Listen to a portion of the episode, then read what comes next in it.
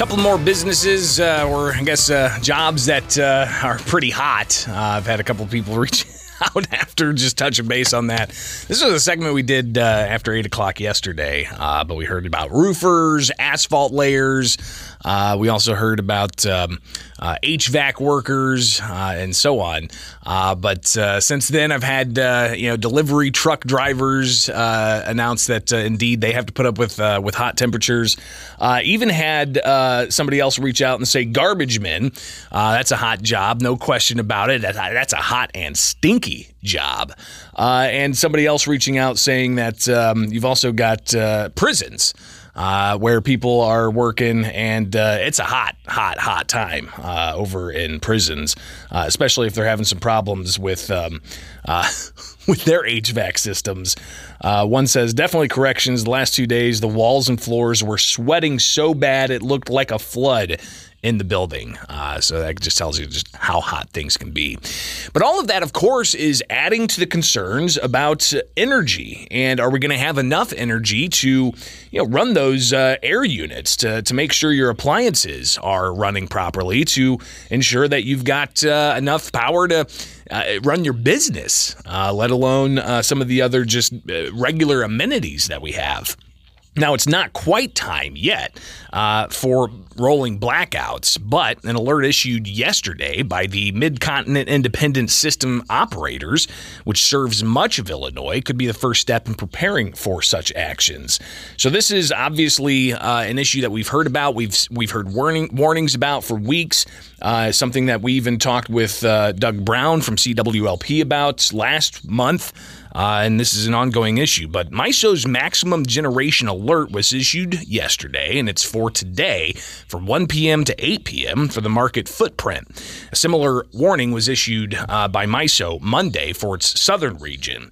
Now, the nation split up among a bunch of different energy grids. MISO takes most of the uh, Illinois geographic area. Uh, you've got the PJM, which is the uh, Pennsylvania, New Jersey, and Maryland sector. Uh, they uh, they issued a uh, hot weather alert, uh, and that's for you know the, the northernmost part of the state and a bunch of uh, uh, areas that are east of of Chicago. so they also issued a warning. But what this ultimately means is just an advisory. All right, and it's not the elevated warning or event stage, but the next advisories could require electric utilities to request energy conservation and implement rolling blackouts or power outages. Now, when we talked with uh, Springfield uh, uh, chief engineer for City Water, Light and Power, uh, Doug Brown, last month, uh, he, he laid out some of this. You're going to hear from him. You're also going to hear uh, from Governor J.B. Pritzker about um, some of the questions of you know what's causing this energy crunch. So here's that back and forth from Doug Brown from last month and Governor J.B. Pritzker from last week uh, here with Springfield's Morning News. I'm Greg Bishop on 92.7 WMAY, Springfield's News and Talk. so when MISO calls for a, a, you know they'll give us alerts and they'll give us warnings you know in the day. So that's okay. We'll start preparing our plans making sure everything's ready to go.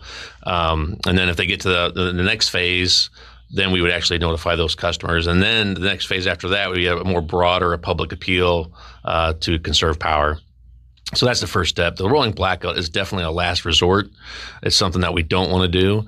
Um, but in order to support the regional grid, as we're, we're, really required to do that, and it's also a mutual aid, right? So if our units are down, we can pull off the grid. So we we have to belong to it. Um, and uh, we have to do our part though to support it. We don't want it to collapse. It's you know the the, the markets are all kind of uh, converging on a lot of different issues that are kind of driving. It's not just one particular thing. There's just a lot of different things that are causing these plants to retire. So it's a huge risk for you know large. You know, when you have to invest over fifty million dollars uh, into those units to make them compliant with environmental regulations, that that's what's happened. You know, regulation after regulation basically has shut down coal plants and uh, we're seeing these. We're starting to see those effects uh, rather rapidly. It's a problem that requires more energy generation. We passed a bill that does just that. That's precisely what CEJA does. It it give puts more energy online, solar and wind. It does nothing to immediately close coal or other uh, electric producers.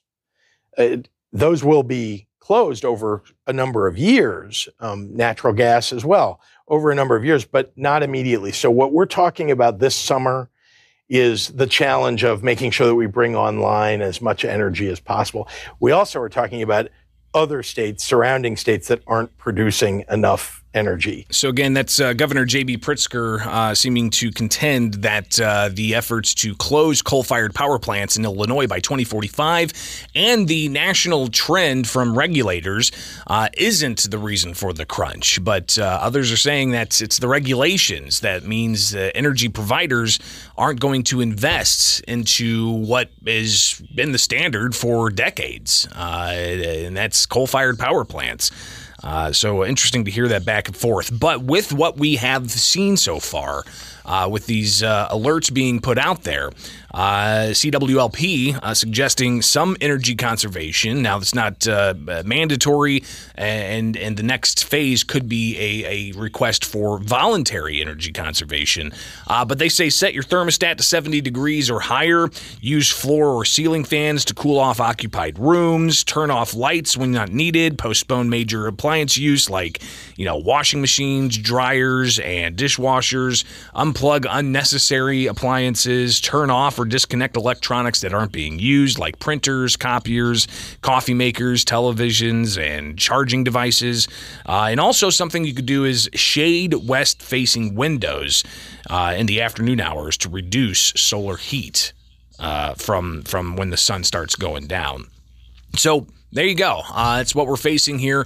Uh, it's going to be an interesting summer to see as we get more temperatures increasing. We're going to have a little bit of a, a minor cool down, if you want to call uh, that a cool down, with a high up to still upper 80s uh, later on this week. But uh, early next week, it looks like the temperature is going to rocket right back up into the lower 90s, if not even warmer. So uh, we'll keep you posted on all of that when it comes to energy and uh, your ability to uh, stay cool during the uh, during the uh, summer months here. Uh, real quick, let's take a call 217 629 7970. Good morning. You are on WMAY. What's up? Didn't they shut down a couple of generators there at, Lake, at City Water Light and Power? Yeah, um, right now it's just Unit 4, and they've got some peaking units, but uh, yeah, um, uh, several of the uh, mainstays aren't, aren't, operating right now for a variety of reasons, not because of regulations necessarily, but just because of the increased cost uh, to repair some of those. Uh, particular facilities. All right, appreciate the call, and uh, hopefully we'll keep you posted on everything that happens when it comes to energy consumption.